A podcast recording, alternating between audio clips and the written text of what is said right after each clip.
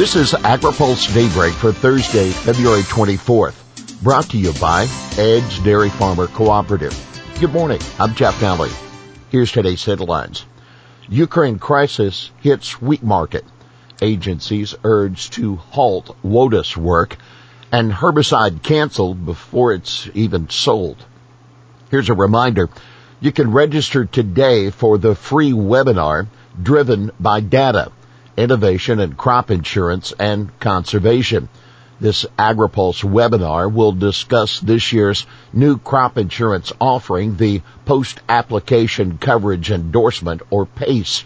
Executive Editor Phil Brasher will moderate the event on March 2nd at 11 a.m. Eastern Time. The webinar is sponsored by Meridian Institute.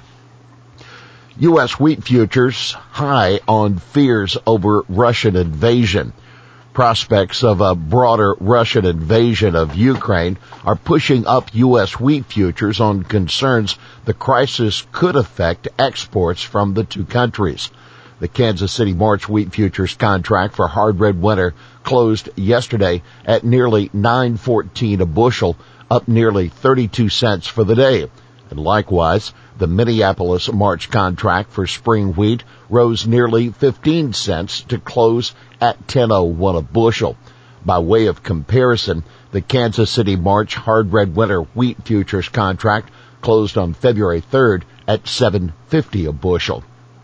It's about 29% of the global wheat exports that come out of the Russia-Ukraine region, so it's a big deal and it's still big if wheat exports get disrupted, said StoneX analyst Ryan Turner. The rest of the world would have to pick up the slack, and that's why the markets are running higher. Now keep in mind, USDA's Foreign Agriculture Service predicted earlier this month that Ukraine would export a record-breaking 24 million metric tons of wheat this year. Capitol Security beefed up ahead of State of the Union and truckers. Police have been reinstalling security fencing around the U.S. Capitol ahead of President Biden's State of the Union address and the expected arrival of protesting truckers. According to a report by Reuters, a convoy of about two dozen trucks left California on Wednesday bound for D.C but a second convoy that started in Scranton, Pennsylvania headed to DC on Wednesday, just a single 18 wheeler.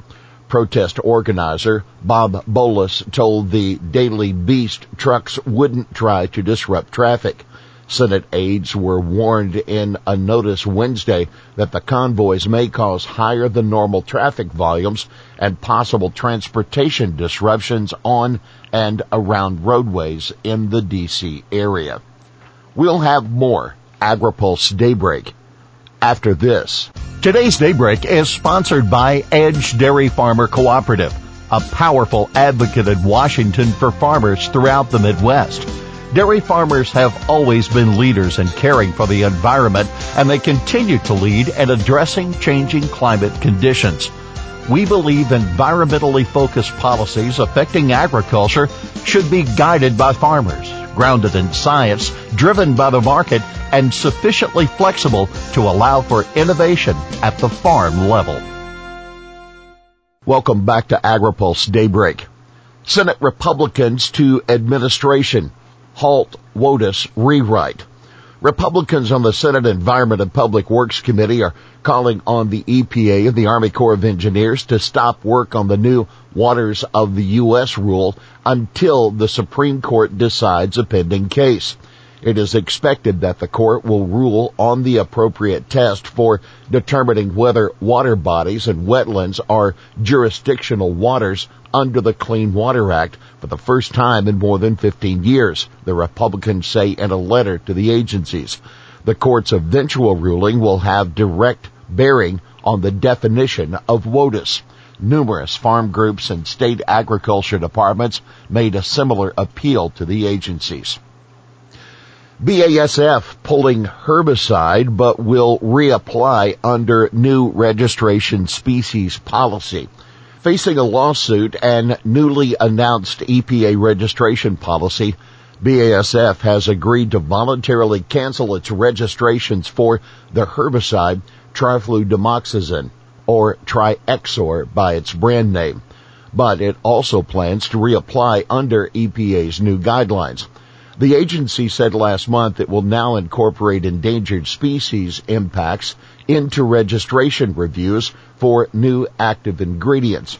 Cancellation of the registrations will not, quote, adversely affect the availability of the pesticide for use on minor crops because BASF has never made, distributed, or sold the products in the U.S.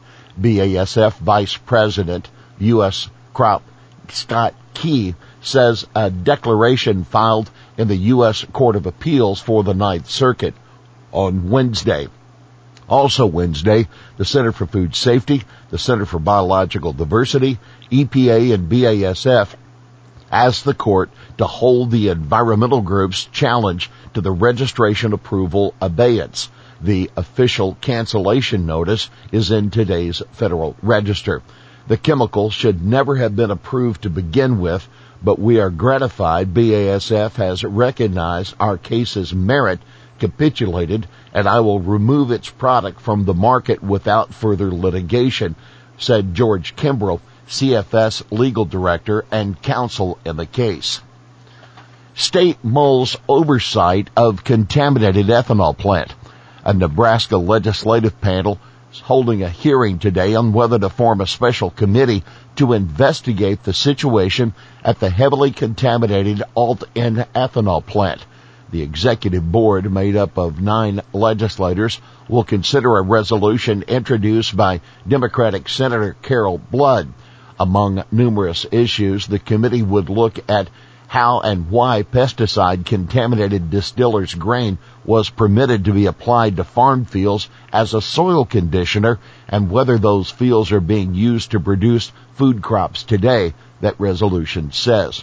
The hearing comes two days after five seed companies that applied AltEn with seed for ethanol production sued the company, claiming it has essentially walked away from any responsibility of the contamination. The AltEn disaster is the responsibility of one bad actor, and while this catastrophe is a stain on our state, by no means should Nebraska's agriculture and ethanol industries be painted with the same brush, Blood said at a recent rally. Iowa senator calls for U.S. to rejoin Pacific Rim Trade Pact. President Biden needs to undo former President Trump's decision to pull out of the Trans-Pacific Partnership in order to counter China's growing economic influence. That the word of Republican Senator Joni Ernst yesterday during a webinar hosted by Farmers for Free Trade.